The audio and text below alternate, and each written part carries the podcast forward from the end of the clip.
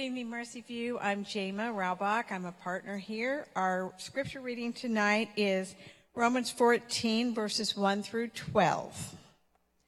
As for the one who is weak in faith, welcome him, but not to quarrel over opinions. One person believes he may eat anything, while the weak person eats only vegetables. Let not the one who eats despise the one who abstains, and let not the one who abstains pass judgment on the one who eats, for God has welcomed him. Who are you to pass judgment on the servant of another? It is before his own master that he stands or falls, and he will be upheld, for the Lord is able to make him stand. One person esteems one day as better than another, while another esteems all days alike. Each one should be fully convinced in his own mind. The one who observes the day observes it in honor of the Lord. The one who eats, eats in honor of the Lord, since he gives thanks to God, while the one who abstains, abstains in honor of the Lord and gives thanks to God. For none of us lives to himself, and none of us dies to himself. For if we live, we live to the Lord, and if we die, we die to the Lord. So then, whether we live or whether we die, we are the Lord's. For to this end Christ died and lived again, that he might be Lord both of the dead and of the living. Why do you pass judgment on your brother? Or why do you despise your brother? For we will all stand before the judgment seat of God, for it is written, as I live, says the Lord, every knee shall bow to me, and every tongue shall confess to God. So then, each of us will give an account of himself to God. This is the word of the Lord. Thank you, Jama. Well, good evening. Welcome to Mercy View. It is uh, great to have you here tonight. My name is Brad, one of the pastors here, and uh, especially if you're visiting with us tonight, if this is your first time um, with us, we're so glad that you're here. And um, yeah, we're just honored you'd hang out with us and worship with us uh, tonight. Uh, you're probably familiar um, with this scene. It, I don't see it a whole lot in modern uh, television shows or movies, but there was a time in cartoons, really, I think is where I saw this the most, where you've probably seen this scene. Someone is confronted with a difficult decision, and um, all of a sudden, on one shoulder, uh, an angel appears, right? And then on the other shoulder, what appears? A, devil or demon, right, of some kind. And uh, that demon looks evil, is holding a pitchfork, and it's red, and the angel looks, you know, angelic. It is an angel, right? And it's it's uh, floating, it's got a halo, and um, those things represent something, right? The angel represents a person's conscience typically and the, the devil represents the, the person's temptation. And here's how it always goes. The angel attempts to get the person to do what is right and the devil attempts to get the person to do what is wrong. Now the reason why that picture resonates so deeply with us is because many of us would describe that same kind of feeling when we're faced with a difficult decision in front of us. Like we're, we're trying to figure out what to do in a particular situation, and we seem to be battling the, the good and the bad, or the, the good and the evil in us. And it's hard sometimes to decide what is right and what is wrong. So I'm wonder if you can answer that question. Like, how do you decide when something is right and when something is wrong. I mean, there are things, if you're here tonight and you're a, a Christian, someone who follows Christ, you should have things that are non negotiables, right? Things like the deity of Christ, things like the humanity of Christ, things like justification by faith or the authority and sufficiency of Scripture. I'm not really talking about those kinds of things. I'm really talking about things that aren't as clear in the Bible, things that aren't as black and white when you go to the scriptures. And with those things, as we hit those things, how are we to relate to one another in a place like the local church when I may differ with you on what I think about that? And you may have an opinion on that, that issue that's very different than mine. What happens when we disagree? Like, in the end, is there something that is more important than even our opinions and our preferences? Tonight, we are jumping back into a series that uh, we began a, a bit of our, a time back. In fact, we're really um, now in the second part of our study of the book of Romans. And in the book of Romans, you really see two sections. The first half of Romans through uh, chapter 11 is Paul, the Apostle Paul, attempting to give us a high view of God and also a very real picture of us. It's rich with theology, it's rich with doctrine, and really we see Paul press this theme of justification by faith. God has made us right with God Himself through the work and person of Jesus. But then, as we transition into the second half of the book of Romans, which begins in Romans chapter 12, what we really see Paul doing is taking those realities, those truths, those doctrines, and saying, this is what it looks like to live theology out loud. This is how you take this doctrine and apply it to your life. In other words, he's trying to help us see that there are, there are things that, yes, we may know about God, but until they are acted on, until there's activity that is motivated by those things, we're not really living as Christians. And so, one way you could say it is in the first half of the book of Romans, Paul is showing us how theology is known. But in the second half of the book of Romans, he's showing us how that theology that is known should lead to a theology lived. And today, we're actually beginning uh, a few weeks that's going to center on the same kinds of, of ideas that um, really take a deep dive into what we just asked the question on. And it is this How do we deal with a diversity of opinion on less biblically clear issues, particularly within a local church? And as we look at that issue tonight, I really just want to invite you to see one big thing, and it's this the law of liberty frees us to accept one another despite our differences. Let me just say that again. The law of liberty frees us up to accept one another despite our differences. So, if you would keep your Bibles open to Romans chapter 14, beginning there in verse 1. And as we move into a new chapter tonight, let me just give you a little bit of a heads up of what, what Paul is, is doing here. Paul is, is continuing to address issues, things, concerns that he has as he has received reports about a church that he has helped started. He, he planted, helped plant the Roman church, and he is writing a letter. That's what this, this book is. It's a letter written back to the Roman church to say, hey guys, let, again, remember what we just said.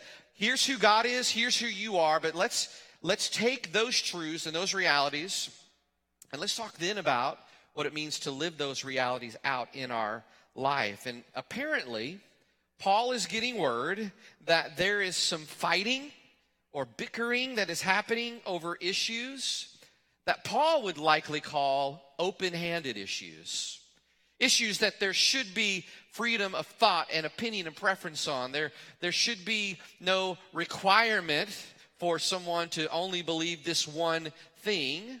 But the people in the Roman church were apparently taking open handed issues and saying, no, they are closed handed issues. Here's what you have to believe. Here's how you have to practice this particular thing. And in our chapter here that we started tonight in, in Romans 14, you heard Jama read some of this. Apparently, their debates were over some things that you and I might go like, man, that's some weird stuff to be like debating. But here's what it was. They were debating um, on restrictions of certain kinds of food and wine. We're actually going to see that a little bit more when we look at the second half of, of Romans 14. But also the honoring or esteeming of certain days of the week. And in particular, um, the, the, the Roman church were struggling, in particular the Jewish Christians in the Roman church, were struggling with what do we do with the Sabbath, right? So that's really what that has to do with.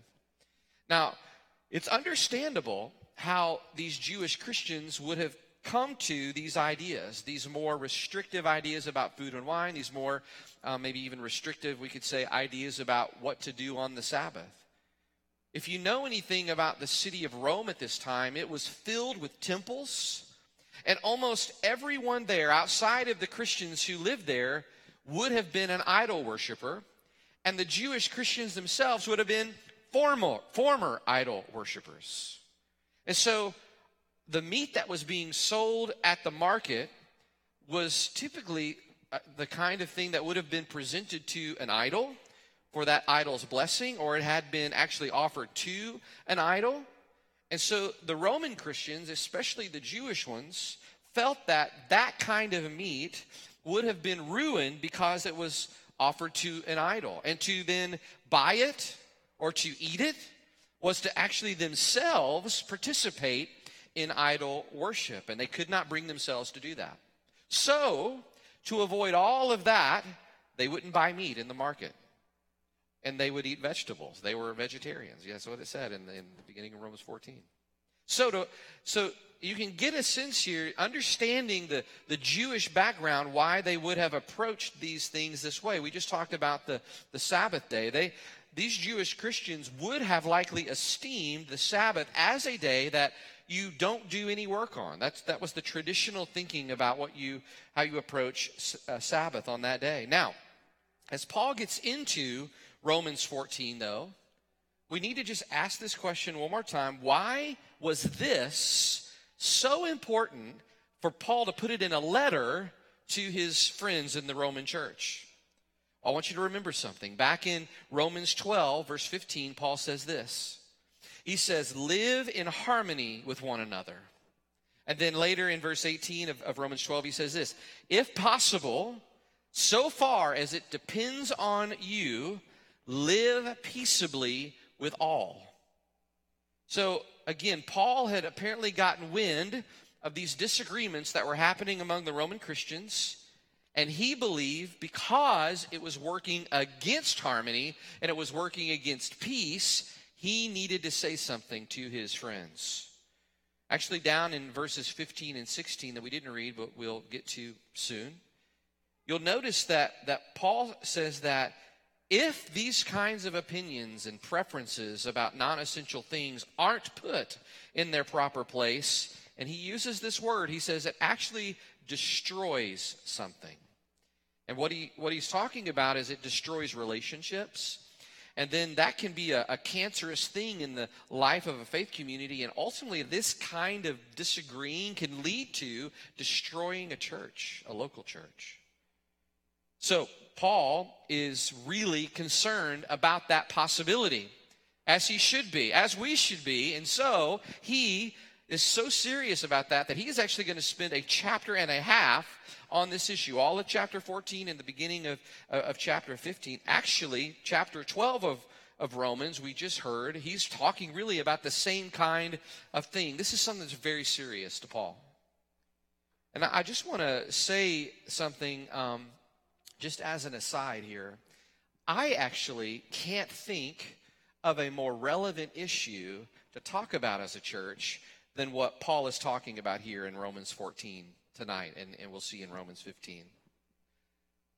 Let's just be honest opinions and preferences and positions on all kinds of issues have turned into reasons within the local church to judge other Christians and to look down upon them, to impugn their motives, to disfellowship even with one another.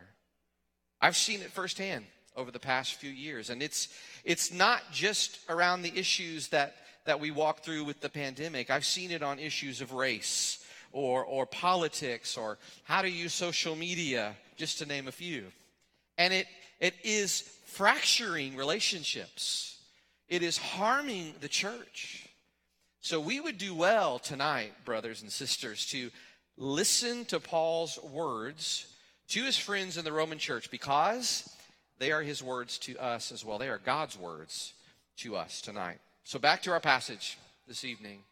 As we ease into Romans 14 this evening, I want you to notice one thing that Paul is doing really from the very beginning. Paul is primarily going to be speaking to what he calls the weaker brother. And when Paul uh, and, and, many of the writers in the Bible use that term brother. It, it's meant to include brothers and sisters. It's both men and women. And so um, he's primarily in the first part of Romans 14 speaking to what he would call the weak one. So, who was the weaker brother or sister? Who is Paul talking about? Well, the weaker one was likely a Jewish Christian who chose, because of their conviction, to stay away from things like certain kinds of food and drink or, or to, to treat a day a certain way out of either loyalty to the law or uh, to, to obey the spirit of the law. And those things would find themselves, though, in the realm of what we would call a non essential. Now, a couple things about that.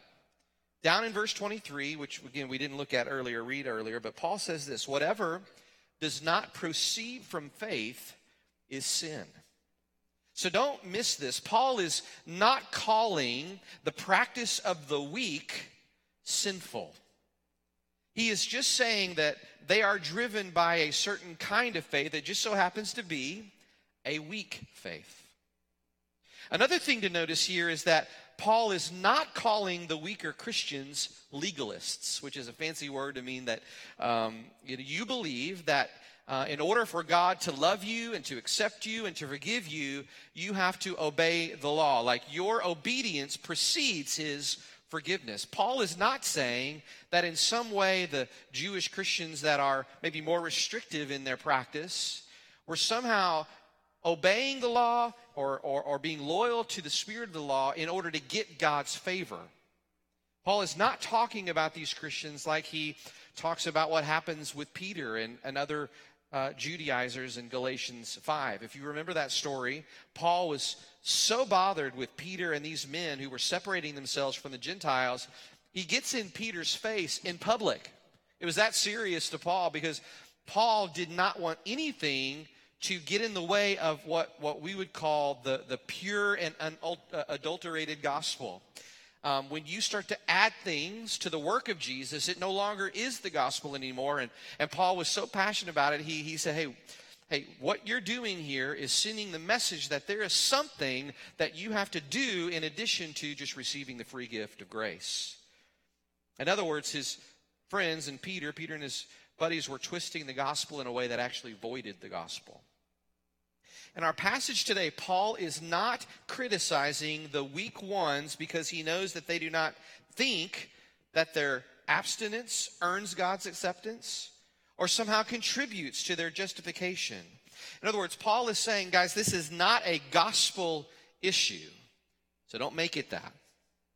So it is important, I think, to say those two things first because when we talk about the weak brother or sister, we tend to see that primarily in a negative light right? Weak or weakness is, is got a negative connotation. And so i mean it's it's natural for us to think that way. We tend to see the the idea of of even when we put that word in front of a weak brother or, or sister uh, in the same way. And, but what paul is doing is is this. He's merely saying that these brothers and sisters are exercising their faith in a way that sees obedience to God's law as more restrictive than others. He is saying that there is something connected to that faith that still needs to grow and still needs to mature. In short, the brother who is weak, the sister who is weak, is having a difficult time processing how obedience works through a gospel lens. Or maybe we could say it this way they are having difficulty to, to, to figure out how obedience with the new freedoms that they have in the gospel are meant to be lived out. Does that make sense? All right, so there is maturing that needs to happen. There is growth that needs to happen, but but but Paul is saying don't necessarily look down upon a weaker brother or sister. But here is what Paul is also doing. He's not just talking to those that may be stronger brothers or sisters. He's also really, he's really talking to the weaker brother or sister in our passage tonight.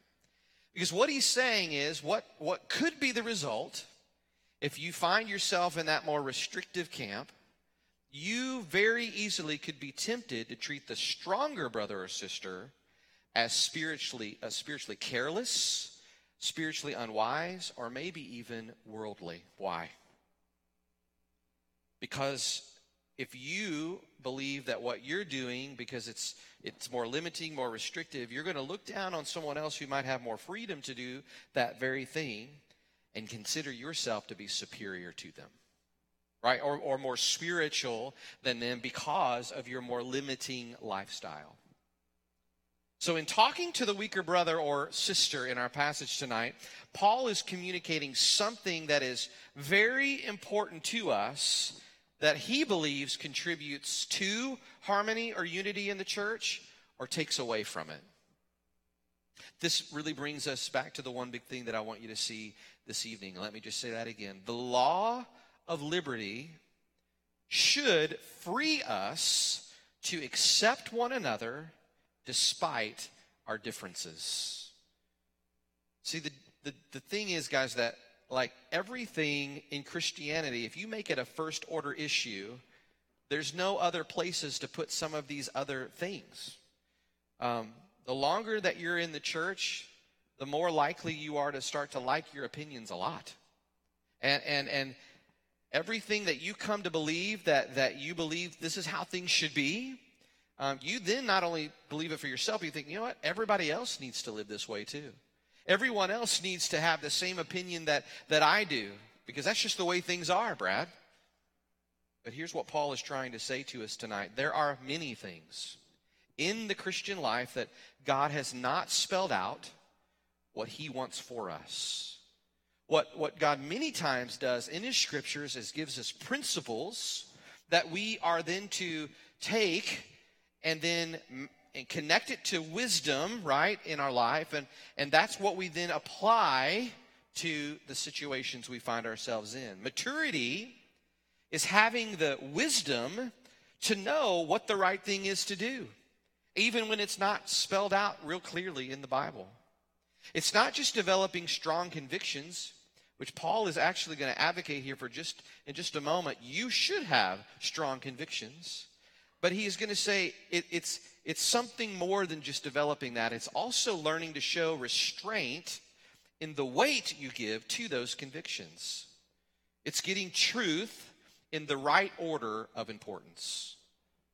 So, how does Paul give us wisdom on that tonight? Well, I think Paul has in mind this. He has in mind something we're going to take uh, some, some time over the next uh, few weeks to look at the strengthening and the maturing of something called our conscience. Now, we're going to, again, spend some time looking at this uh, because it's uh, one of those things that's under, uh, misunderstood. I think it's underapplied in, in the church. So we would do well to, to, to get our, our, our hearts around this. Also, because of what we said earlier, this is something that I have a sense in the church um, is, is really harming the, the, the Big C church. Um, if we can't figure this out, we're going to have a hard time, friends, moving forward, even here at Mercy View. Well, what is it? What is the conscience? Well, let's define it this week. What is the conscience? The conscience is a gift of God that is really a type of intuition where you know something maybe before you can even articulate it. Or maybe we could say it this way it's something that before your head knows it, your heart feels it. This is what Paul is talking about in verse 5. If you look there, as Paul is talking about observing and esteeming one day over another, he says something really interesting to me. He says, look there, each one should be fully convinced in his own mind. That's another way of saying that on non essentials, your convictions are likely informed by your conscience. Now, there is a misconception about what Paul is doing here when he says that you should be fully convinced of, of this thing in your own mind. Like a lot of people think Paul could have made this a lot easier for us if he would have just said, hey, look, on the secondary issues, on the non essentials, don't have strong convictions. Right? He, he could have said that, but instead he says, we should come to clear convictions on our part um, on variety of levels of, of, of importance. And the critique against Paul is like, Paul, doesn't that make this worse? If I have a strong opinion about something and you have a strong opinion about something, how is that helping and moving us toward unity and harmony? Paul is, is I think, saying this true harmony comes when two people with differing but strong convictions on a secondary issue strive to listen to one another, to understand one another, and after clarifying their disagreement, they realize in humility, we can still hang out. We can still love one another. We can still be in fellowship one another with one another. Paul is saying that's the win. Not a wishy-washy truce, but a loving disagreement that doesn't require a break in relationship. But second, when Paul says each one should be fully convinced in his own mind, it also means, because this is the temptation of the weaker brother or sister, we should not require others to believe or practice things in the same way we do if they fall into the realm of non essentials. Now, we, we again, I, I'm going to say this again. We need to recover this as a church and as Christians. If we do that, we have the spirit of the weaker brother or sister, or we straight up are the weaker brother or sister because we are prescribing for others what falls outside of a moral category. To be convinced in your own mind does not mean that you are to necessarily even convince, that is, change the mind of another person if they hold to a different conviction. That is what it means to bind a conscience. Now, all of this begs the question how do we determine all of that? How do we determine what a non essential is or what an essential is? And uh, a few weeks ago, we actually, um, I think it was when we were in Romans 12, we talked about this issue of unity. And um, we said this we said, when, when Paul, or when really any of the writers in the New Testament in particular, write about the issue of unity, they are not talking about uniformity. They are talking about something that, that you and I would maybe call in another way harmony, not homogeny. And unity and harmony are the fruit, I think this is Paul's point, of what we just said. Of yes, you being convinced in your own mind, not some sort of wishy washy or, or not like any sort of belief of any kind, and humbly deciding to not make it a litmus test for relationship or somehow some um, sort of like requirement for fellowship with someone else. And for the sake of our discussion tonight, here's how we said it a few weeks ago. Um, in order for us to differentiate between moral principles that are clear in the Bible and those other things that are less clear, we have to make sure we're putting issues in the right category. And in light of our conversation tonight, the results will be a stronger and mature conscience that leads to greater unity and harmony in the Bible. Here's what we said those, those categories were a few weeks ago. There are three. Uh, the first category is what we would call first order issues. These are issues that we would say um, uh, you are permitted to, to do. You, you may do them. And that, the second um, tier would be second order issues. These are uh, things that you might should do or should not do, or, or we could just say, like, maybe it's advisable to do or not do. And then the third order uh, would be issues would be things that are mandatory. These are things that the Bible says you must do. Um, so let's talk about those. The first order issues um, are issues that uh, you would come to and say, you know, the Bible doesn't explicitly address this issue, requires a number of steps in moving from biblical text to ethical conclusions. You can't resolve the issue by just quoting some scripture, but um, they are things that aren't necessarily, though, mandatory. Second order are like things that again should you may, maybe should do, maybe should should not do. Uh, these are, are, are things that um, really we would say are are non-essentials. These are things that Christians can respect respectfully disagree on and still be in fellowship uh, together on. But but for things that are clear in the Bible, that those are moral musts. and, and there is no fancy moral reasoning that is necessary. So, you can probably feel the challenge here because the process requires conversation, requires patience and maturity and forbearance, even. See, with any issue in particular that is not explicitly commanded in the Bible, it's figuring out where to put it. Where to put it in your life, where it should sit in the life of the church. For example, putting one issue in another tier will confuse and conflate that issue, right? In other words, you can conflate a moral issue with what's really just an ethical issue where there's a ton of freedom on it.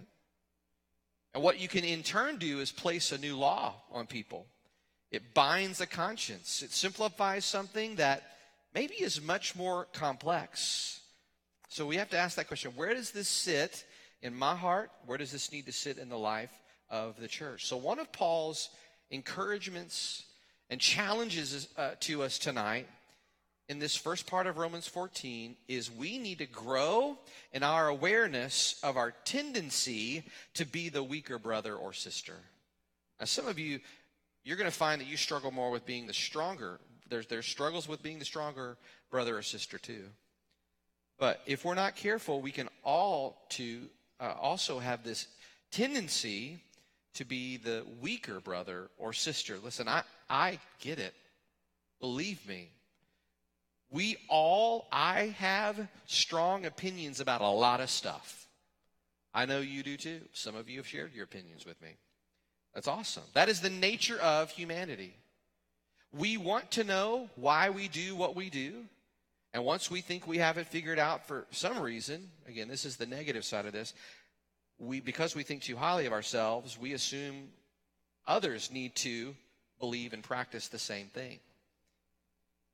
We turn something that is permissible or even maybe advisable into something that is mandatory for someone else. Friends, that destroys unity. That in no way provokes harmony among God's people. Again, it is okay to have an opinion on something. It is okay to share that opinion that you might have, but what you do with that opinion is what matters. What is your motive?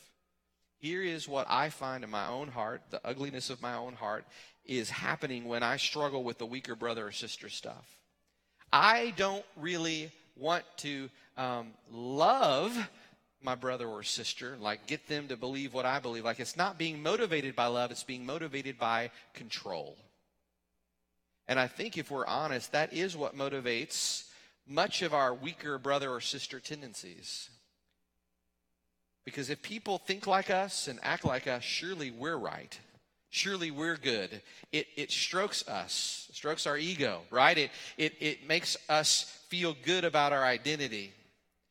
Friends, that is not the motivation that Paul is encouraging for us tonight. But Paul's other point really tonight is this obey your conscience. Don't do something unless you're fully convinced. We said earlier that the conscience is a gift from God. We should never go against our conscience. The Bible actually says that you and I can, over time, numb our conscience. But listen, we should all be open to having our conscience reformed. Even though your conscience is a precious gift from God, that doesn't mean it can't be wrong. And it can become better informed. Sometimes you have to challenge and reform it according to the truth. And are, are you humble? This is the question. Are you humble enough to learn from another Christian that you may not see something the right way? What kind of church would this be if our partners and those that are a part of our church are willing to listen to one another and change their minds? Listen, I've changed my mind a lot in the in the last whatever 12 or 13 years since planting this. I would say I've been I'll be married 24 years this year. I've changed my mind a lot because I'm married in those years. Now, those changes of mind, for the most, I don't think any of them have anything to do with the essentials of the faith. But I've learned that my perspective has been shaped many times by my own selfish and sinful prejudices. my own cultural perspectives, not the scriptures, not the working of the Spirit in me. But here's the reality when I did change my mind, I didn't arrive on those things because I was smarter. God gave me that insight as an act of grace. So, one of the ways that we can be patient with one another that we differ with is to remember just how patient God has been with us. And we can also remember what Paul says in verse 4. Look back there. He says, It is before his own master that he stands or falls. Friends, we must remember that the person you are tempted to pass judgment on is a servant of Jesus. This means that the lordship of Christ releases all of us from the need to feel like it is up to us to determine what other people do or don't do. You are not ultimately your Christian's master. God is their master. It is not our job to be the Lord of their conscience or thought police. It's not your job to sort them out in every single thing that you think they may have incorrect. Ultimately, all of this belongs to Jesus because he is Lord. We will stand before Jesus on the judgment day and give an account for our lives. That's what Paul is saying in verses 10 through 12. The final accountability for our actions in our life is an issue for Jesus to settle and for him to determine. He is our master and he is our Lord. You may be here this evening and you would say, Brad, um, my issue really isn't uh, the fact that I disagree with other Christians in my life. I'm, I'm not even a believer. but you heard what I just said. And You say, Well, I didn't know that one day that I would stand before God and give an account for my life. Friends, the good news of the gospel is that, and this is true for all of us, God accepts us despite the mistakes that we might make on non essential issues. Isn't that good news? Right? That should influence the way that you and I accept one another. And so, if you are, are here tonight, the good news of the, uh, that, and you don't know Jesus, the good news of the gospel is that you can be accepted by God in spite of your sin, in spite of your mistakes. He receives you. And that's the same kind of attitude that all Christians, as we interact with one another, should have with each other. Do you realize how many times you've been wrong in your spiritual life? And yet God has never stopped accepting you? Who are we then to reject someone else? How can we not fellowship with someone that God is in fellowship with himself? Are we really saying that our fellowship is more selective than God's? In fact, by not welcoming them, you're implying that God's acceptance of them is misguided somehow. Paul is going to say in the next chapter of Romans, Romans 15, therefore, welcome one another as Christ has welcomed you for the glory of God. Friends, we need to recognize the sincerity of our brothers and sisters in Christ and respect them, even if we can't fully go where they go. Can we be that kind of Christian? Can we be that kind of church? Can we do that for Jesus, the one who accepts us unconditionally? I pray that we will be a church where our love of the gospel, our love of Jesus, is stronger, way stronger than our perspectives on debatable matters. Let's pray together.